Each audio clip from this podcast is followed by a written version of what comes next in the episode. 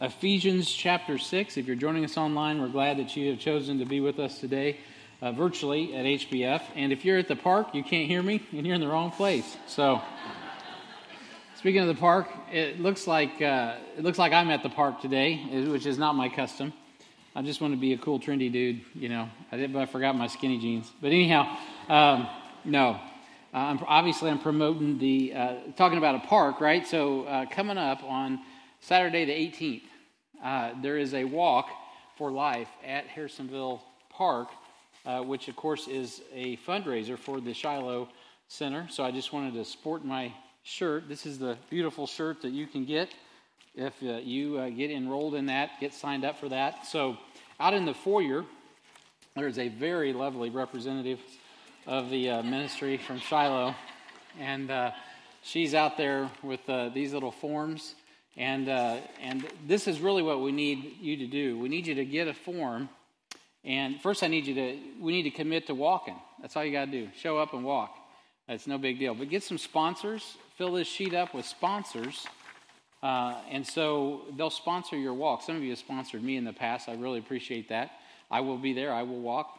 Um, and so, uh, if you just if you don't want to walk, but you want to, I know like Bobby goes in for a knee replacement, so you're not going to have turnaround time, Bobby. So, uh, you know, some people can't walk. So if you can't walk, you can sponsor, right? So not everybody um, has to physically walk. There's other ways to participate and help in Shiloh. And what is Shiloh? Well, Shiloh is a is a uh, it's a pregnancy resource center, um, uh, you know, specifically designed to help uh, women that are at risk for abortion uh, make a good decision to keep their child. So they're located right here in Harrisonville. So this walk's going to be an easy two mile walk, and uh, it'll be from shelter number three to the golf course and back.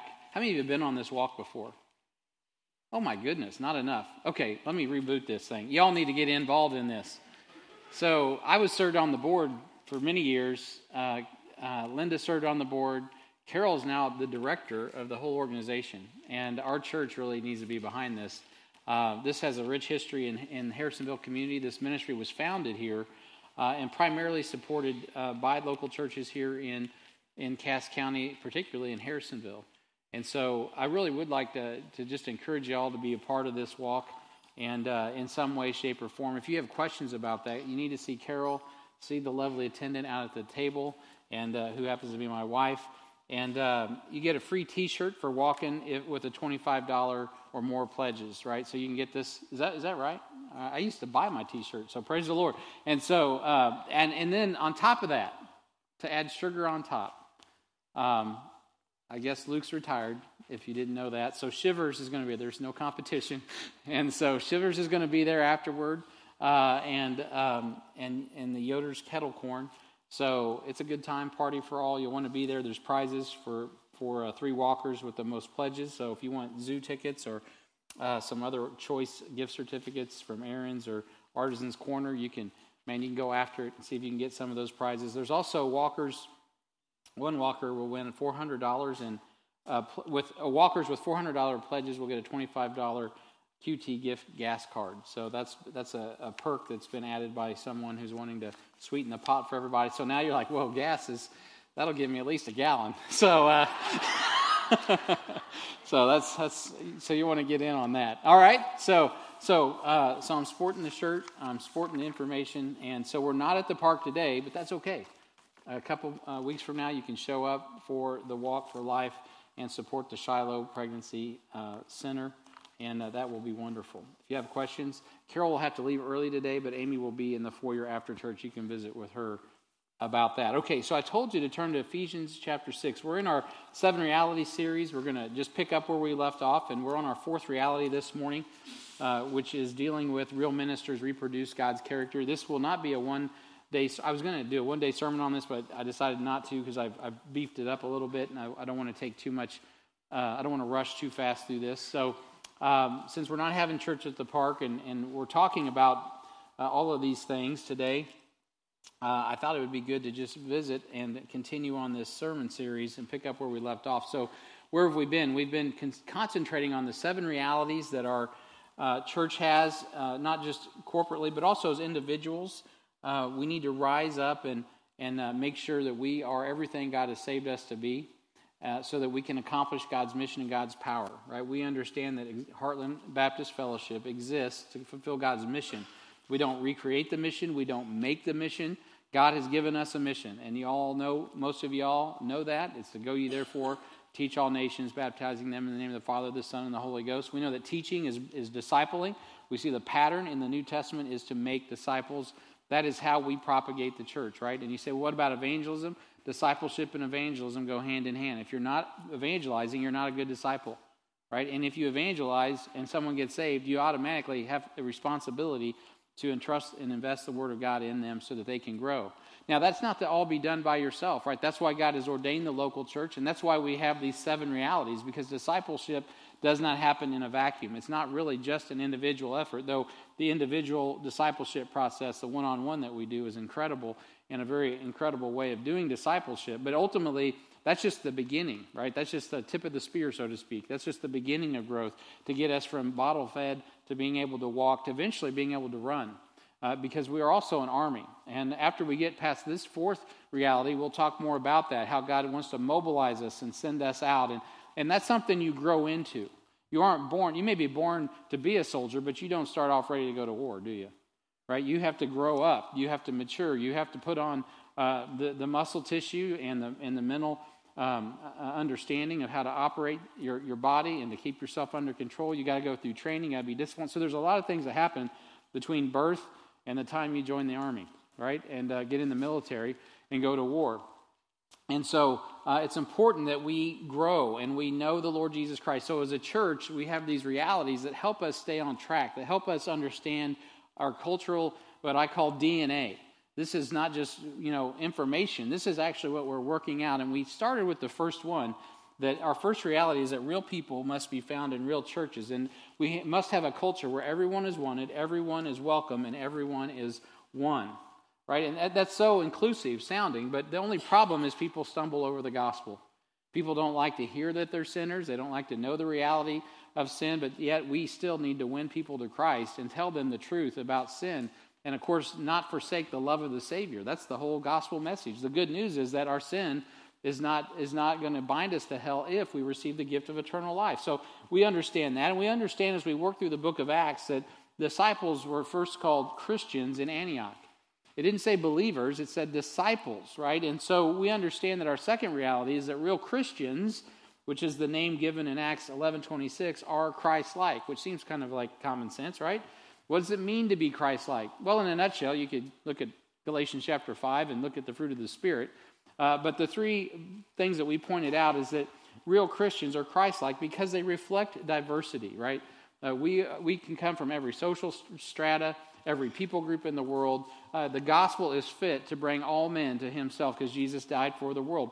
But we also reproduce spiritually and we respond cheerfully. We are innately giving, given to giving, right? God gives us a heart to give, right? We reproduce spiritually and we give of ourselves, and that's how we respond cheerfully. We give back to God through ministry, through finance, and all of those things. And the third thing that we saw is that, that, that the real relationships reach people. Real relationships reach people. The first person, remember, we talked about the woman with an issue of blood, right? The person that we're primarily concerned with in this church. Uh, me as a pastor, you as a, as a member, as we're all doing our whatever it is that we're doing, from mowing the lawn to, to, to going off on mission trips, whatever it may be, publishing Bibles, uh, taking walks for life, whatever it may be, whatever we do, right? We do it all for the glory of God. And we're concerned about uh, not only our need for Him, but also Him being pleased with us. He is our first priority. And real relationships reach God. We have a direct connect with God through the Spirit of God, and that affects our families. That affects who we are. It affects how we raise our children. It affects the church body, the church family, and it also impacts the culture in which we live, the communities in which we live, the cities in which we live, and the countries in which we're called to reach, including this one in which we live. So all of that is, was bound up in third reality. And so now, um, there's no better place to establish a real relationship than right here.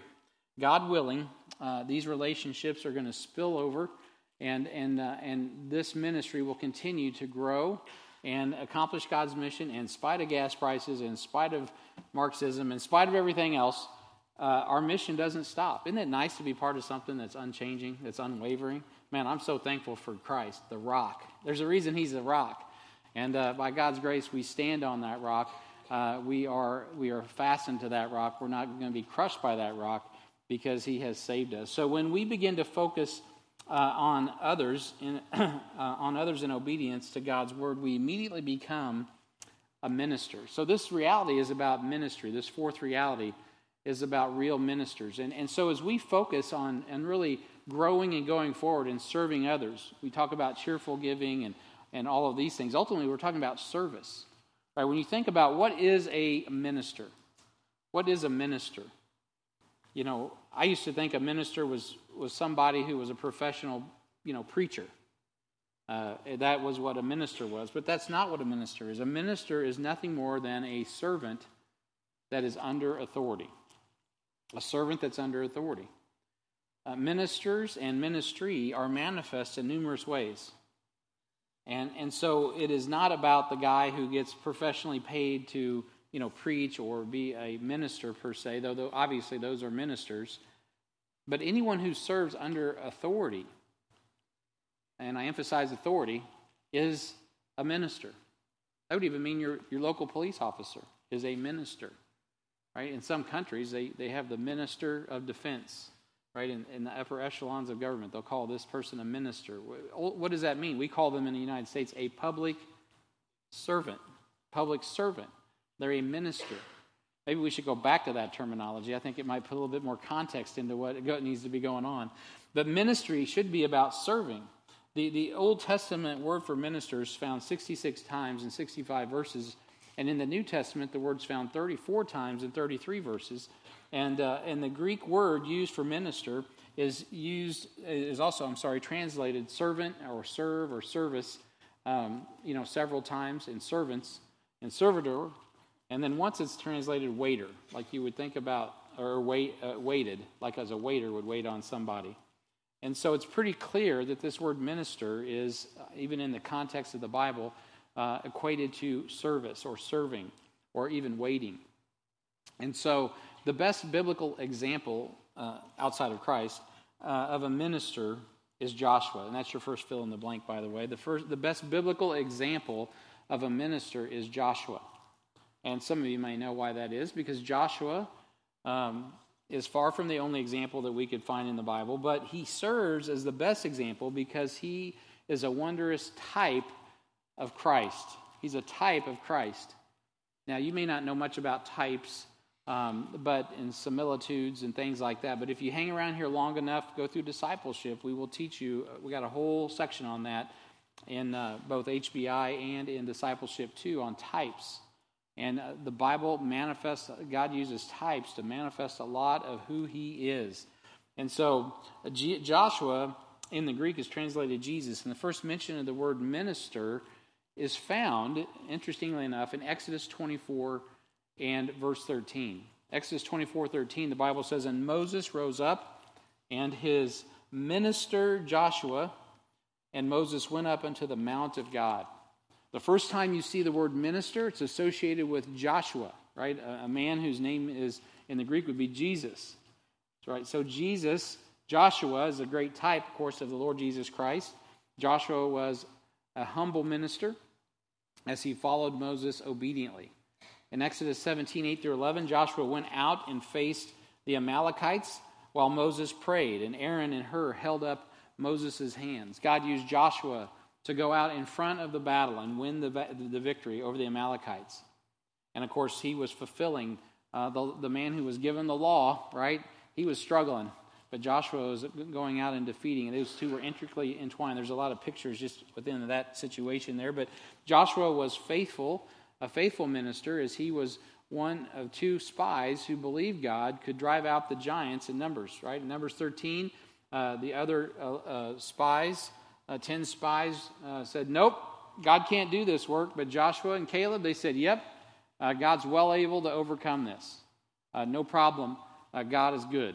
We, he, we trust God. And of course, um, we find that because of Joshua and Caleb's faithfulness, they also learned patience because Joshua was a patient minister as he waited 40 more years to enter the promised land, serving faithfully along Moses' side. But Joshua was also a proven minister. That process proved him out. He was a proven minister to the Lord. Right? Paul says in the New Testament when we want to ordain a man, a deacon, or a pastor, you don't do that quickly, do you? Right? You don't lay hands suddenly. They should be proven. Literally, that word is used. We'll be talking about that tonight uh, at uh, church services at 6 o'clock. So Joshua was, he was proven, and Joshua was an honorable minister as he faithfully led the children of Israel to victory over the inhabitants of the promised land, those giants that were in those lands. He destroyed them and took the land as God had promised. So Joshua was honorable, and Joshua was a spirit led and wise minister. He trusted the Lord for various unusual military strategies to bring the victory to Israel. Very little of what Joshua did, although it did have some uh, a lot of strategic wisdom and how and where he went. A lot of it was done in a very unorthodox fashion and very uh, stealthy and and just very. He had a lot of. There's a lot of military prowess uh, that was given to Joshua, which was a direct reflection of his relationship with God. You see, all these things equate to, to really the types of ministers, servants we need to be. We, we really need to you know, understand that we need to be humble and obedient, faithful, patient, proven, honorable, right? Doing what God tells us to do, going where God tells us to do, go. And Joshua was, he was a spirit led, wise minister of the Lord. Joshua was a blameless minister as he and his house covenanted to follow the Lord. You see his progression as well as he grew into this role. Joshua was a, a man, right, who said, Hey, as for me and my house, we will serve the Lord. It affected his family. And I hope you can see the parallels of what we're talking about in these seven realities. As God matures us, as God develops us, as God gives us tenacity to continue in obedience and patience, and, and his character is being formed in and through us, it affects everything around us and everyone around us. And so Joshua was just a man. At the end of the day, like Joseph, who's also a great and incredible type of Christ, God magnified Joshua's ministry because he served as a shadow, right, of the perfect minister, who we would call the antitype, meaning the original, the, the real McCoy, and that is the Lord Jesus Christ. The perfect minister is our Lord Jesus Christ. And Jesus demonstrated this in every motion he made. Uh, before partaking of the Passover on, on the eve of his sacrifice, he showed an incredible act of humility in washing his disciples' feet. Everything Jesus did manifests the perfect model of ministry and being a minister. So, already, this is just my introduction. I think you got a good picture of, of, some, of, of what ministers are, right? And it's a pretty high standard by, by that of Joshua and Jesus. But yet, that's, that's really the standard God would like to see in us. He wants us to be the best servants possible. He doesn't ask us to do anything that He's not willing to do Himself. But it's not just that Jesus needs ministers and uses ministers. Guess what? Satan also has his ministers.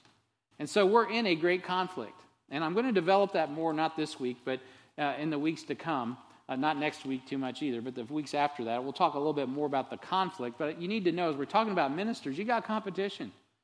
You got some false prophets out there. You have some folks out there that are not the real thing. 2 Corinthians 11, 14 says, And no marvel, right? This is not something that should catch you or I off guard. No marvel, for Satan himself is transformed into an angel of light. There's some posers out there. And therefore, it is no great thing if his ministers also be transformed as the ministers of righteousness, whose end shall be according to their works. Right? So we don't need to sweat it. Let God be true and every man a liar. God will prove it out. So it's no surprise Satan counterfeits Christ's ministry and ministers. Right? He, he, he has no light of his own. He has no light, it's darkness. But he pretends that it's light. This, this will only grow worse as we see the day of the Lord coming. So our job is to stay focused on reproducing the authentic ministry of Christ because once people have authentic examples, it's so much easier to spot a phony, right? You know that in, in the issue in, when it comes to, to paper currency, some of you may not know what that is. There was a time when we used paper and we would exchange it. It was it tendered as, as a currency. Uh, and so uh, paper currency, right, the, the way they teach people how to spot a fraud is by giving them the real thing, right? Once they understand, they really know thoroughly what the real dollar bill looks like, they'll spot a phony. They'll spot a phony. And we really want to be real ministers. We want to be authentic ministers. We want to be those folks that, that are representing well. And we all, if you're like, you know, you're like me, you're like, man, I just, I fail daily. We do. But you know what? We just came off the Lord's Supper last week, didn't we? Wasn't that great? And, uh, and a good message. Jeff did a wonderful job of laying that thing out. And that's what we do. We stay focused on the model minister, the Lord Jesus. That's why we celebrate the Lord's Supper. What are we celebrating? We're celebrating that Jesus is our Passover lamb, right? And before he celebrated the Lord's Supper, what did he do? He washed his saints' feet. Beloved, God has made us clean. He's not so much worried about what we did wrong. He's looking to see, once you're born again, once you're secure in the Word of God, what are you going to do right? Right? If we focus on what we're here to do right, it's a lot easier not to get caught up in what is wrong. You see what I'm saying? Sometimes our focus is totally upside down and backwards. And, we're, and because we're focused on our flesh. We're not focused on God's word. We're not walking in the Spirit. But when we walk in the Spirit and where our business is to serve God and be available to God, whatever, wherever, whenever, I mean, guess what? All of a sudden, a lot of that other stuff that, that bogs us down starts to evaporate by God's grace. Hallelujah and praise the Lord. So the perfect minister is the Lord Jesus Christ. Satan has his ministers. So as we look at this fourth reality, real ministers reproduce God's character. I want you to look at Ephesians chapter 6. I'm not going to get very far uh, with this today, but we're going to look at the first principle here that I want to point out out of Ephesians chapter 6. And I'll be working out of this chapter for the next uh, couple points in regard, really, through the rest of our, our realities are based on this outline. But uh, in chapter 6 and verse 1, it says, Children, obey your parents in the Lord. Oh, no, let's back up. Let's rewind the tape. Okay, please stand with me. Let's honor God's word. I feel like uh, that's important that we do that this morning. If you can't stand, please d- remain seated. Uh, don't feel like you, if you have a medical situation, don't sweat it. But uh, if we're able to stand, let's look and honor God's word as we read verses 1 through 4 of Ephesians 6, familiar to many of us. Ephesians chapter 6 and verse 1. Children, obey your parents in the Lord, for this is right. Honor thy father and mother, which is the first commandment with promise, that it may be well with thee, and thou mayest live long on the earth. And you fathers, provoke not your children to wrath, but bring them up in the nurture and admonition of the Lord. Heavenly Father, I pray this morning that we would, uh, before we jump into the next verse and talk about, you know, really being servants, which is really where this message is going uh, next week, Lord, help us to be obedient sons. Lord, I pray, Heavenly Father, that we would understand that you are a good Father. Lord, I pray, Heavenly Father, that as you look upon our lives, Lord, that you would, uh, you would see us uh, obeying the commands that you've given us. And Lord, even though we're in grace and it's a, it's a New Testament age, Lord, you have commanded us to go. You have commanded us to take the gospel wherever it needs to go. You've commanded us to lay our lives down. Lord, you've commanded us to assemble together on the first day of the week. Lord, there's a lot of things you've told us to do. I pray, Heavenly Father, that we would be about your business today, that our hearts would be such that we would not be holding back or, or, rebelling against you, Lord. We just came off the Lord's Supper. I pray, God, our hearts would be such that we just would be willing and ready to do whatever it is you called us to do. Thank you for this season and this time to minister in your word, Lord. I pray, God, that you encourage us and change us today in Jesus' name. Amen. You may be seated.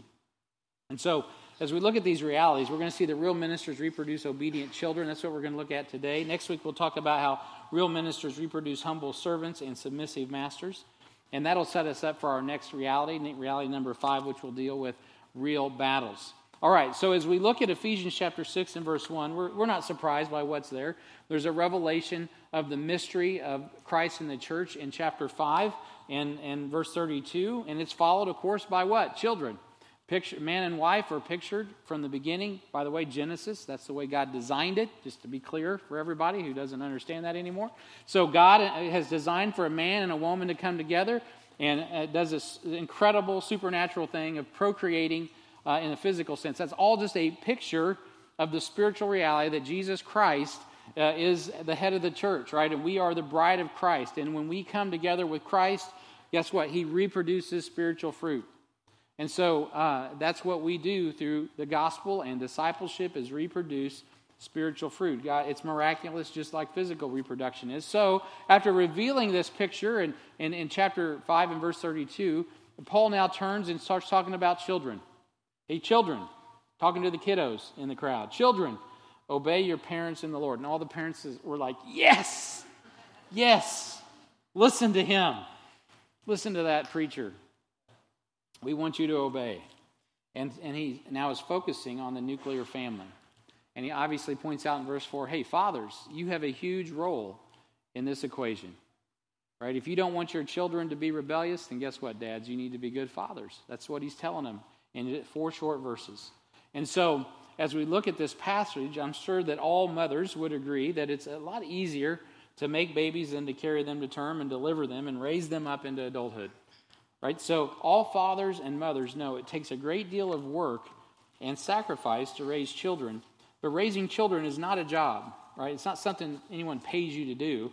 Um, it's, it's, it's something that we do um, because we want to invest our hearts into our offspring, right? It's all rooted in love. Bringing up children in the way they should go is rooted in love, if it's done right, if it's done biblically. Um, it's not like, man, I'm not getting paid enough to raise these kids. No, you're not. You're actually going to work so you can earn money to raise these kids, right? That's all about love, right? You're putting them ahead of yourself because it's God's blessing. No godly parent wants their child to mature into a godless, hard hearted adult. Any parents just want to say, Yeah, I do. I want my son. I would think the way some of these kids are being brought up, you want, some parents may want that. But I would doubt that anybody right now in this room or anyone listening that's taking time to watch online would say, No, I, I just can't wait to raise my kids to just be godless, hard hearted, you know, cold blooded killers. You know, and there are some I know that would really do think that's cool, but that's not natural. That's unnatural. It's not even even even Jesus said that, right? Even a even a sinner is going to give good gifts to his child because God has hardwired humanity uh, to care for their children. And when we're not, right, then we know something has gone very wrong. Whether it's a meth pipe or a fentanyl or whatever it is, when, when we get to the point in our life where everything's coming unhinged and we can't even care for the thing that lost people care for, what's happened to us? Well, some other spirit's taken over, and it's not the spirit of the living God. And so uh, we need to draw to Christ. Christ is the solution, period. He's going to be the answer. Uh, like in Sunday school when you're five, right? What's the answer? Jesus. Jesus is the answer. God has made an investment in us, and He has blessed every member of this church and the body as a whole. And He builds us up, and He does this so we might mature as a congregation and reflect the character as, as light of the world, right? So Satan has his ministers. They are transformed into, in, into angels of light. But God says, wait a minute, Heartland Baptist Fellowship, you know your vision is based out of Philippians chapter 2, and you are to be a light in the midst of a crooked and perverse nation. What's that mean? We're the authentic deal. We're the real deal. We're the light of the world. That's what Jesus calls us. We're the light of the world. And we're not to keep that light under a bushel. So, point number one real ministers reproduce obedient children. I blew you away. I bet you couldn't have guessed that. Real ministers reproduce obedient children. That's what we just read about. A distinguished French officer asked Washington's mother how she managed to rear, this would be George Washington, how she managed to rear such a splendid son. You know what she said? I taught him to obey. I taught him to obey. What a simple yet profound concept. Can obedience produce greatness? Well, absolutely. Just think about that. We could just stop there and just go home and think about can obedience produce greatness? And think about how many people are great because they simply obeyed. Whether it was to rush in and save someone from a building burning, a, burning, burning building, got to get that right, or to, uh, you know, who knows? There's so many things, but greatness comes in obedience. Just being o- obedient. You think of, uh, you know, when you think of it in the context of armed conflict, you can think of so many war stories and heroic actions where men, in spite of themselves and their own, their own desires as servants, have gone forward into battle in the face of certain death and often lose their lives. That's heroic. Uriah the Hittite right, was a man of honor. He was a, he's a faithful servant. And God names him as a mighty man, even though he was sent into battle wrong as, and was murdered. God counted it as a murder to David, counted it as honorable to him because he obeyed. He did exactly what he was told. Joab said, Go there. He went there. He didn't sit around and say, Well, Joab, that doesn't make any strategic sense. He just went where, his, where he was told to go. He did what he was told to do. What a simple and profound concept that obedience produces greatness. So let's think about that. How, as a child of God, now you may be 80 years old, but as a, you're still a child of God. How obedient are you as a child of God? I mean, just, just think about it this week. What is it that God said, hey, Brian, do this? And I said, oh, God, I don't want to do that. I'm going to do what I want to do. Right? Um, or God says, hey, um, don't do that. And I'm like, well, God, I want to do that. Right? So there's sins of omission, sins of commission. And we, and we kind of, we don't always obey like we ought to, but we need to be obedient because obedience is what glorifies God. When we talk about greatness, we're not talking about it in the world standards. We're talking about making God who He is. We, we've already talked about how John the Baptist, when he shows up, what did he do? He pointed to Jesus. He's like, This is the man. Christ is the man. That's who we're pointing to, is Jesus Christ. So real ministers choose to obey God. You want to be a real minister, a real servant of God, then obey God. I, it doesn't matter what your gifting is if you're not willing to obey God. There's a lot of, I mean, God doesn't really need us, right? That's, that's the main thing that every minister needs to know. Uh, and I don't, not, I mean, that means me in the pulpit, but that means y'all in the children. We're dying to get more people in the children's ministry. It's a great opportunity, it's a great privilege. And as much as we need people, I will tell you right now, God doesn't need you, right? Why? Because it's an honorable thing. God needs honorable people to be working with those children. He needs people that have a heart for Him to be doing that. So for now, we, we got what we got and we're happy with it. But man, serving Jesus is the highest honor any of us can have. We need to obey God. That's what real ministers do. See, obedience is a decision. So, point one Jesus, uh, the greatest minister who ever lived, chose to obey. He chose to obey. And so, turn in your Bibles. I've, I've referenced Philippians already, chapter 2. It's just, a, it's just like a chapter page over or two, depending on what kind of Bible you're, you're using.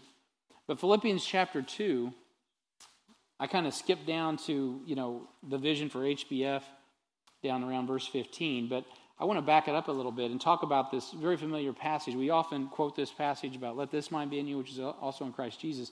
And it's really talking and speaking about the mindset of the Lord Jesus Christ. And it says in Philippians 2 and verse 5, he says, Let this mind be in you, which was also in Christ Jesus, who being in the form of God, thought it not robbery to be equal with God. And so Timothy would call this, or Paul would say to Timothy, this is the mystery of godliness. Jesus Christ manifest in the flesh. Verse 5, or 6, I should say, rather. It goes on to say, But he made himself of no reputation Though he was all God, he was all man, and he made himself of no reputation and took upon him the form of a servant, a minister, and was made in the likeness of men. And being found in fashion as a man, he humbled himself and became obedient unto death, even the death of the cross. Okay, let's, let's noodle on this for just a minute. Notice obedience. Where does it really start? But what, what's Paul admonishing us to do here? The very first words that we read in verse 5, many of you have it memorized. Let this mind be in you. It starts that's why we're having church this morning. It starts with our mind. We need our minds renewed. Right? The only thing that renewed it's not what I think. What I think is worthless. What really matters is what does Jesus Christ tell us?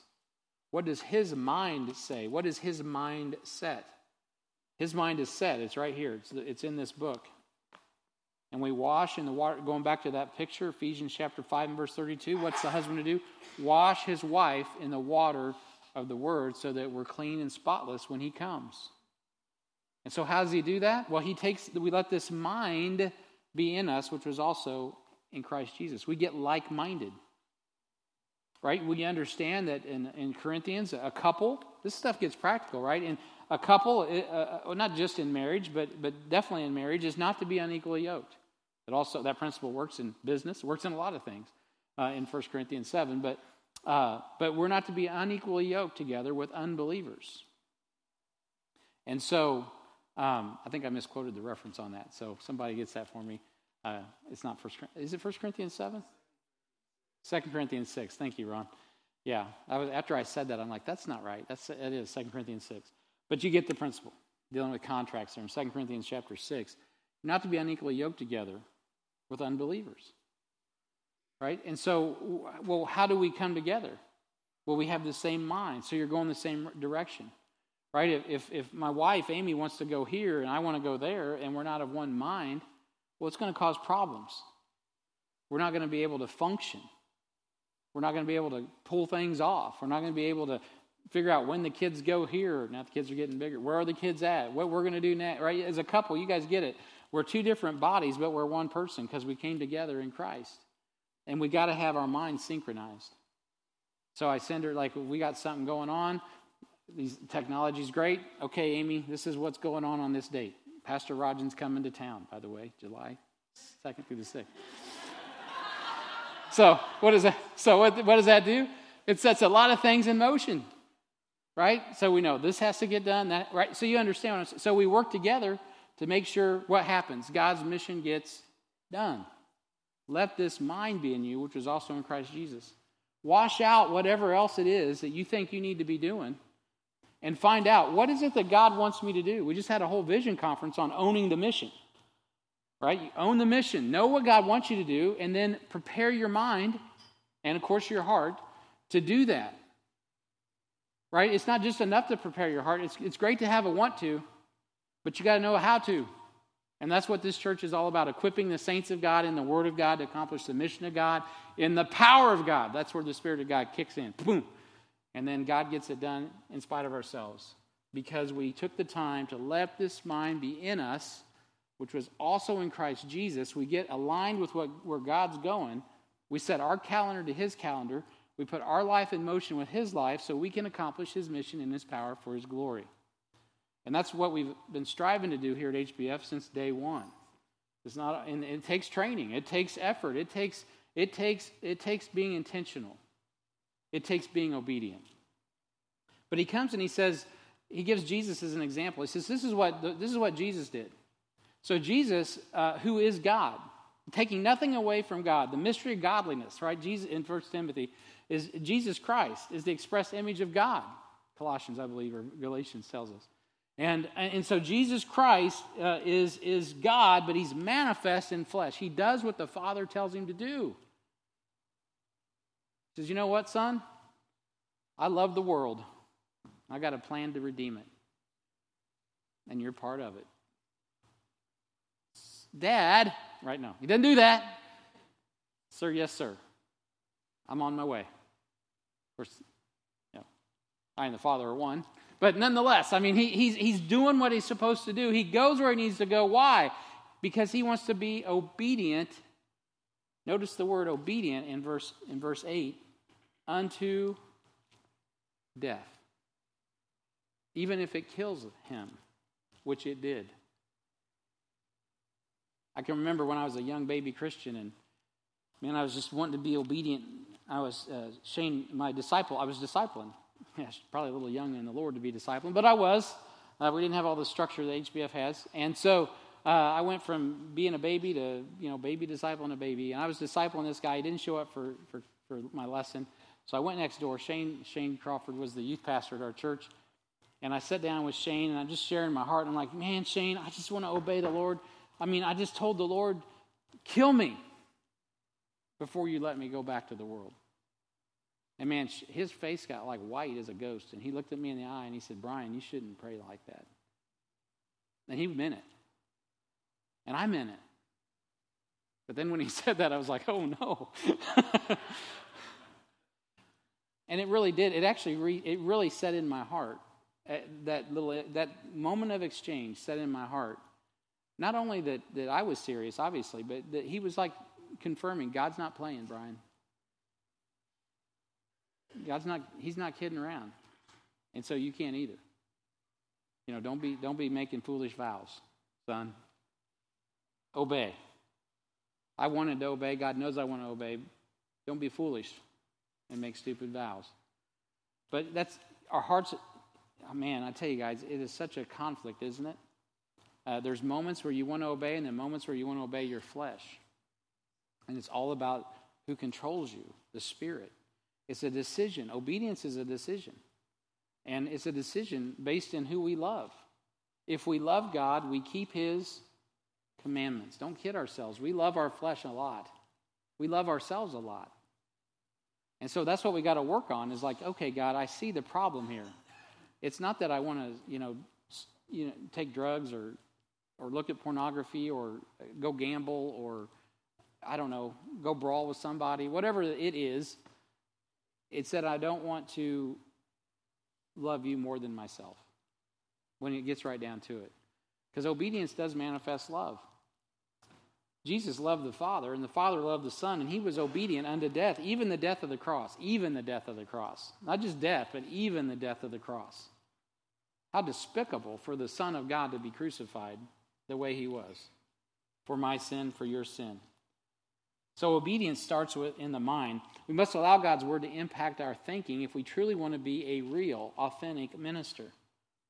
Jesus became a servant under authority. He is a minister under the authority of his Father in heaven. His obedience led him to the cross for others' benefit. He didn't do that for himself, he did that for others. Now we're maturing. We're walking through these realities at HBF. This is not, this is not, the, this is not the nursery anymore. Okay? We're, we're growing up here. And God not only wants individuals to grow, but He wants churches to grow. And, and that's part of the, the, the collective mindset of even of a church is that, you know what, Lord?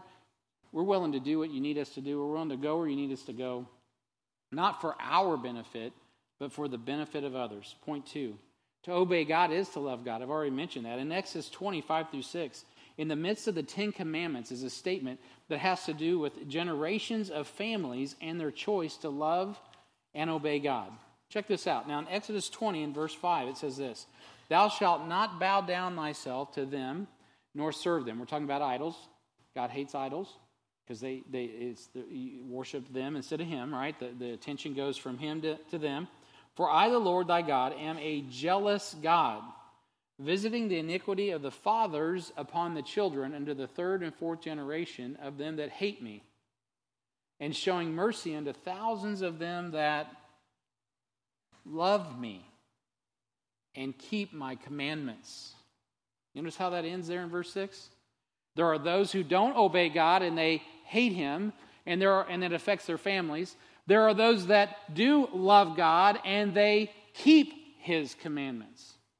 So Jesus wasn't just spouting stuff off in John uh, 15, 14, right? If you love me, keep my commandments. And, and I wish I had more time, but there's a whole bevy of blessings man that God wants to do. If you, keep, if you love Him and keep His commandments, He just wants to bless and bless and bless. He wants to bless His servants. In the New Testament, Jesus told His disciples that loving Him meant that they would keep His commandments in John 14, 15. If you love me, keep my commandments. It's in fulfilling the commandment of God that we demonstrate our love for God. Unlike Christ, we sometimes choose to disobey. And it's through those times that God often disciplines us and teaches us that keeping his commandments is the manifestation of our love to God. You may be familiar with the text of John 21 when Jesus asked Peter, Do you love me? And of course, Peter responded three times and said, I love you. And each time Peter responded, uh, what did Jesus say to him?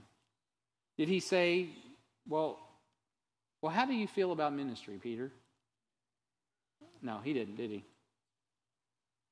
Hey, hey, Peter, would you please help in the church? Would you please work with the children? Pretty, pretty, please. No, Jesus didn't say that. Do you love me, Peter? Feed my lambs. You love me, Peter? Feed my sheep. You love me, Peter? Feed my sheep. You know I love you but not like you love me. Okay, son, I still use you. Go feed my sheep. Look at the commandments. Of the three, did one of those commandments have anything to do with Peter's rejection? No. The issue is not what we've done wrong. He doesn't bring it up again. Now, he does ask him three times, but he doesn't go back there.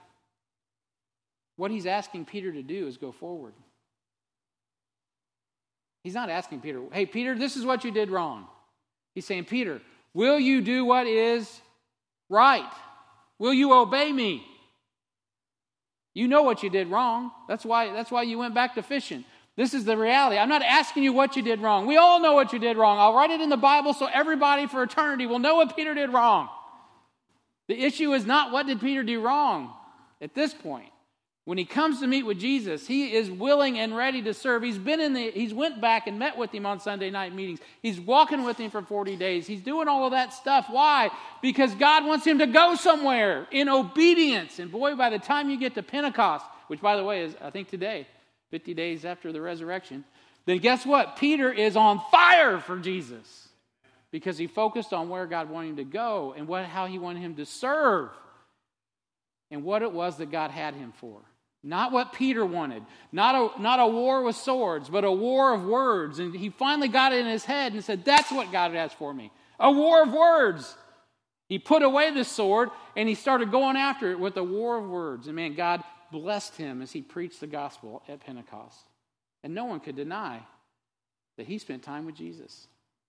That minister looked a lot like Jesus because he spent time with him, he was obedient. It is in fulfilling the commandment of God that we demonstrate our love for God. Unlike Christ, we sometimes disobey, but yet God calls us and He wants us to obey. So now let's look at Jesus' choice to obey by fulfilling God's commandment. Jesus is in the garden in prayer. Many of us know about the Garden of Gethsemane. His disciples are sleeping. He has full knowledge of, of what God is requiring. Now, look at Mark. Turn over to Mark chapter um, Keep a finger in Ephesians. We'll be back there. But go to Mark chapter 14. I'm, I'm telling you what's going on, but I want you to see the text with your eyeballs. Mark chapter 14. Jesus is, is, is now um, trying to pray through in the garden, and he will, of course. He's full of the knowledge of what God is requiring of him as the Son of God. Eternity and humanity are intersecting in a moment of time. It's a very intense moment where God has limited himself to a place where he must learn as a man what it means to obey. And here it comes Mark 14 and verse 34.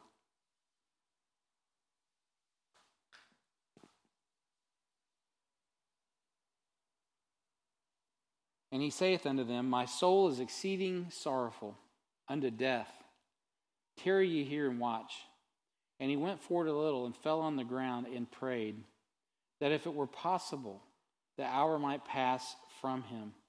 And he said, Abba, Father, all things are possible unto thee. Take away this cup from me. Nevertheless, not what I will, but thou wilt. There it is. Nevertheless, not what I will, but what thou wilt. What Jesus is saying is this Father, I trust you even when I have no earthly reason to. I trust you no matter what. When the first Adam chose not to obey, he was saying, God, I do not believe you or trust your judgment, even in a perfect environment. And here we have the last Adam come to this earth under the most horrendous circumstances and the strain. And under all of this pressure, he passes the love quotient with flying colors, though it was not struggle free as he sweat drops of blood. He placed himself in a position where he had to choose his life for mine, his life for yours, his life for people who hate him to this day, his life for sinners. The perfect Son of God. God, this makes no sense, but I will do it because you love them. I will be their sacrifice for sin. He placed himself in a position where he had to choose, and he chose my life. He chose your life by faith. He chose God's character. He chose God's commandments. He chose God's promises and proceeded into the torture of the cup, cup of God's wrath because God loves us. And Jesus loved the Father. He obeyed, he chose to obey the Father. And God talks about that in Philippians 2, doesn't he? He says, Hey, and let me tell you, there's no other name, right? He is at the right hand of the Father. I've exalted him because God's not going to let that kind of obedience go unnoted. and for all of eternity, we will worship him. The whole millennial government is going to be set up around him. Eternity future is going to be based on him. The light of the universe is going to emanate from him. I mean, he is what it is all about. He is the example of obedience, he is the example of ministry. He is the model minister. He shows us what obedience is all about. It's not about himself, he put others ahead of himself. Jesus learned obedience when he chose to obey, when it went against everything in his human nature, as it would any of our natures. But here's what it says in the scripture. I'm not making this up. This is what the Bible says. In Hebrews 5 and verse 7, it says, Who in the days of his flesh, when he had offered up prayer prayers and supplication with strong crying and tears unto him that was able to save him from death. Just get that down. He didn't have to go to the cross if the father decided, I'm done with this deal. You know what? I've evaluated this.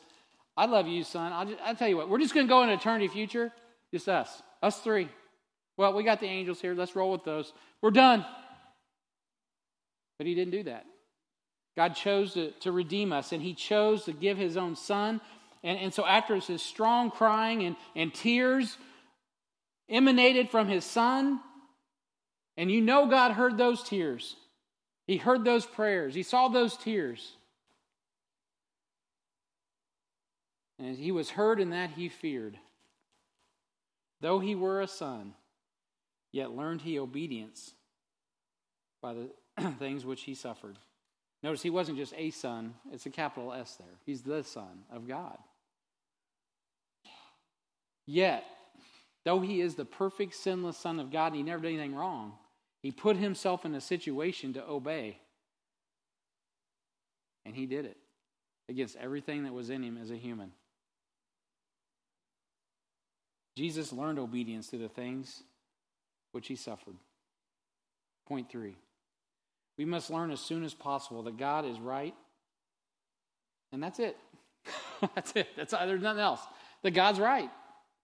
I don't care what gender you think is this, that. God's right right? This, God, I don't care what your sexual preference is, God's right.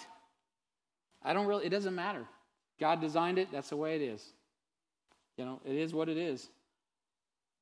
In 2006, when I preached this message the first time, the Da Vinci Code was a big deal, and it cast doubts on the ministry of Christ, and it, it beguiled some into believing our high priest, the Lord Jesus Christ, was married to a prostitute and desecrated the office of his priesthood, and it was full of problems. Now nobody even remembers it, praise the Lord. I shouldn't even bring it up. Um, but that was a direct attack on the mystery of godliness, which I was just working in this last uh, part of the message.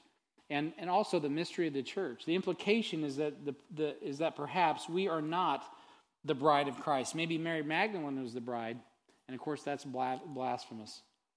Children have to learn that words are right. God's words are right in particular, is what I need to say. His words are right. Ephesians 6 1, emphasizing that obeying is right for this is right. We must understand that God is right, and that is why he is righteous. Right? I know that the, that grates on many people today that there's an absolute standard of righteousness, but there is. In Laodicea, we ought to understand it's not about our rights. This message goes directly, when we're talking about being a model minister, it goes directly against the grain of Revelation chapter 3, where every man does that which was right in his own eyes rights of the people. It goes against the grain of world government that wants to control the people. There is one Lord and one God, and it is Jesus Christ. And that's it. That's the only person that's really worthy of worship. And so it, it, it sounds closed minded, I know, and limited uh, to many, but it's actually a decision that God has made to, to narrow down the door to access. There's one way, there's one truth, and there's one life. It's through Jesus Christ. It's very simple. So people can find the way to escape sin and death. And God's words liberate both the mind and the soul. In one moment of time, when someone comes to Christ, they are free because the scripture te- teaches. Then, once we obey God's word and He frees our soul, it will only be a matter of time before these bodies follow. I mean, our victory is so complete in Christ. It's so comprehensive because Jesus obeyed. When we, it even says it in the New Testament, we obey the gospel. It changes everything from the inside out. No matter if you're, you're talking about spiritual children, physical children, or, or both, our love for God begins in learning that God's commandments are right. His words are right. Point B uh, real ministers receive the blessings of obedience. I've already touched on that with Jesus, but point one God rewards children for being obedient to their parents, practically. Kids get a blessing for that. Rewarding children for good behavior is God's idea. That's not a man's idea. you know, when I, I submitted to believers' baptism, I was not a super, I wanted to obey God, but I had some issues. I know, I know I still have issues, but I mean, I had some attitude problems when I got saved.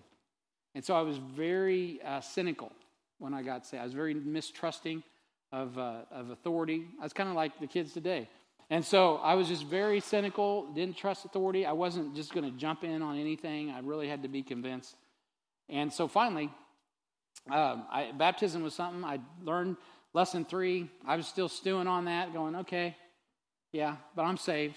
I'll do three whenever God tells me to. Well, sure enough, one day I'm sitting there in the church, the preacher's preaching, and God hits me between the eyes. He's like, hey, Brian, you're disobedient, son.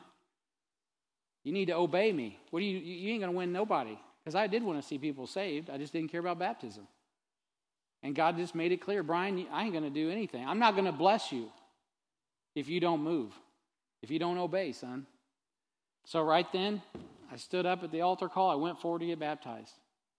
And what was awesome is when I made that decision, uh, God showed me the importance of it because Amy followed, my sister followed, my brother in law followed, and so four of us ended up getting baptized. By the way, next week is baptisms. Maybe God's calling someone today to obey and get baptized. But man, I tell you, God really, He showed me through that, that not that, oh, great, because I did something these people followed. The, the, the admonition was, Brian, if you don't make the right moves, other people will be impacted. It wasn't that I was anything. It was just that he was waiting on me to move, and he showed me your movements affect people positively and negative when you obey or disobey. Obey, son. I got the message. I'm like, okay, I get it. Man, I tell you what, beloved, it's important that we obey. Just learn that his word is right. Do what he tells you to do. If you need to get baptized, get baptized. If you need to get in discipleship, get in discipleship. If you need to get in the ministry, get in the ministry. If you need to get out of the ministry, get out of the ministry. Do what it is that God tells you to do. Don't spiritualize Ephesians 6 3 too much either. Paul is referring to Exodus 20 and verse 12. This promise of physical blessings to obedience in Exodus 20 12. Honor thy father and thy mother, that thy days may be long upon the land which the Lord thy God giveth thee. There is a real and literal blessing to obeying your parents, it will help your life. So when they tell you don't play out in the street, that will actually lengthen your lifespan. When your parents tell you, don't drink that Clorox, it will help your lifespan. I mean, literally, it's built in. Obey your parents. When they tell you, don't do drugs, don't go drinking and partying, it's because it's going to make your life better. You don't have to get so spiritual. Sometimes just take the Bible and believe it, and God will bless it. Being an obedient child of God doesn't guarantee long physical life, but it sure doesn't hurt any. I, I wonder, I do think sometimes, what would I have been if I would have continued in the sin that I was going in before I got saved? I, I might be dead right now.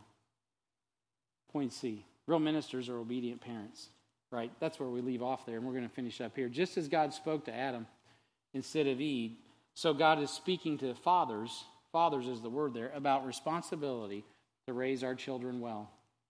Notice that God prohibits uh, ministers of the gospel from caring for the flock if they don't take care of their own children. 1 Timothy 3 4 through 5. One that ruleth well his own house. Deacons are under the same, um, the same admonition in 1 Timothy 3 11 through 12. Let the deacons be the husbands of one wife, ruling their children in their own house as well. It should affect our house. We are to be good parents. You know what? When we obey our Father in heaven, guess what? It's going to make us a lot better parent to the children that we're guiding. It's very practical.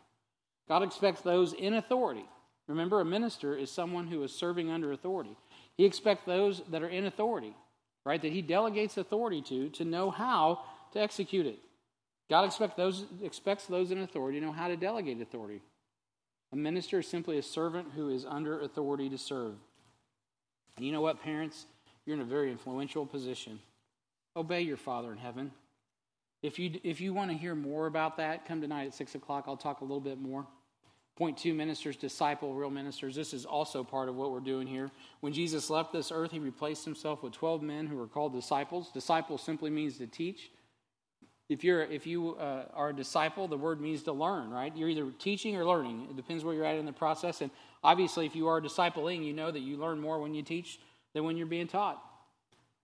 That's the root of the word disciple, is to teach. There are many methods uh, to teaching or learning uh, and being a disciple, but primary way is through our example of obedience. Jesus does not ask for our obedience without first defining it by his own behavior. And this is where discipleship ministry often breaks down.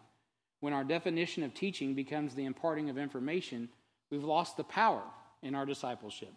We must do what we're teaching, right? We can't just tell people what the Bible says. We have to do what the Bible says, or we become hypocrites.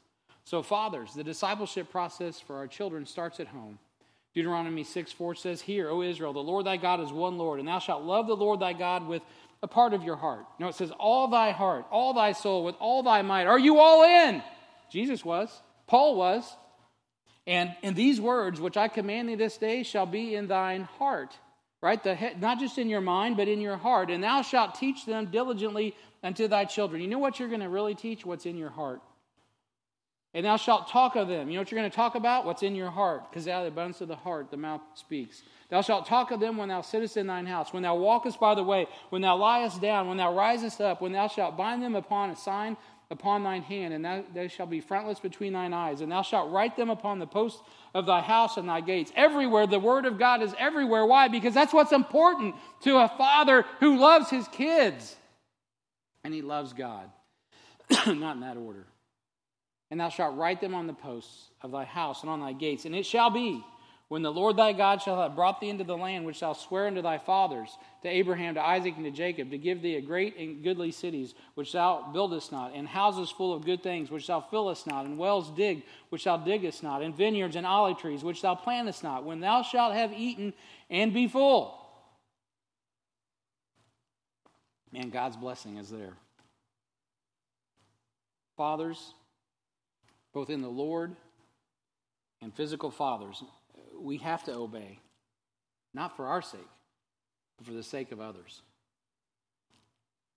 Point three when we disciple, it's like rearing spiritual children. It's like rearing spiritual children. Galatians 4:19, Paul said, "My my little children, of whom I travail in birth again until Christ be formed in you." What are we wanting to see in our spiritual children? Jesus. We want to see Jesus. Paul felt like he was giving birth to the church of Galatia who had missed the fundamentals of the faith. 1 Corinthians 14 or 4:14 says, "I write not these things to shame you, but as beloved sons I warn you." Paul had to warn his beloved sons in the Lord that their carnal behavior was hurting their relationship with God the Father. In several places in the New Testament, Paul referred to his spiritual offspring as sons. He called Timothy his son. Timothy was not his biological child, but he was his son in the ministry. Hey, men, if you count me as a father, I'm getting old enough almost to be counted as a father. Man, I tell you what, obey God. That's, what, that's my admonition. Obey. Children, obey. Not me, obey the Lord. Obey your Father in heaven. Isn't it great to hear that your children is doing what's right? It is. We're going to conclude on this. Real ministers love it when their disciples learn to walk in obedience. You know what should be turning us on? Every, every adult in this room is when we see these little babies be born and come up in this church and follow the Lord. When you lead someone to Christ, or you're discipling somebody, or you led someone to Christ and you're discipling somebody, and you see Christ being formed in them, Oh, yeah, you see them stumble, you see them fall. They're not perfect, right? None of us are. But you see that day by day, week by week, month by month, message by message, lesson by lesson, Bible study by Bible study, week after week, month after month, after a few years, all of a sudden you turn around and look and you say, Wow, Christ is in them. Look at them walk.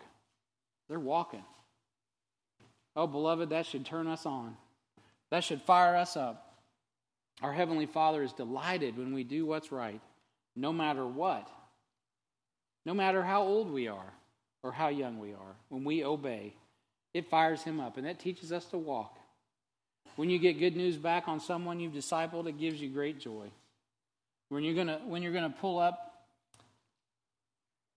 we're gonna pull up. I'm sorry, this week right here, I'm gonna stop. But I tell you what, it's a good place to stop because I'll tell you that you'll never run if you don't walk, and you'll never walk if you don't obey. Beloved, if you if you if you if you feel like you're powerless and hopeless and you just can't move and you count yourself a Christian, you know you called upon the name of the Lord. It's as simple as this. You've got to learn the first thing a baby has to learn to walk. Learn to walk in the Spirit. Focus on what God has saved you to be. Focus on what God is calling you to do. Quit worrying about yourself and start focusing on Jesus Christ and who you are in Him. And the next thing you know, you'll start walking. The next thing you know, you'll start fitting in the body. God will start putting you in the body. The next thing you know, you'll be serving. Hey, you don't have to be up here, but you'll be just as authentic and just as real and just as powerful as any other member of the body. You're exactly who God saved you to be, and you're right where God needs you to be because you're walking in the Spirit. And it's once you're walking in the Spirit, you can learn to run your race and finish your course. I'll get to that later. Let's pray. Heavenly Father, we thank you and praise you for the Lord Jesus. Thanks for the opportunity to come today and kind of introduce this discussion of being real ministers. I pray, Heavenly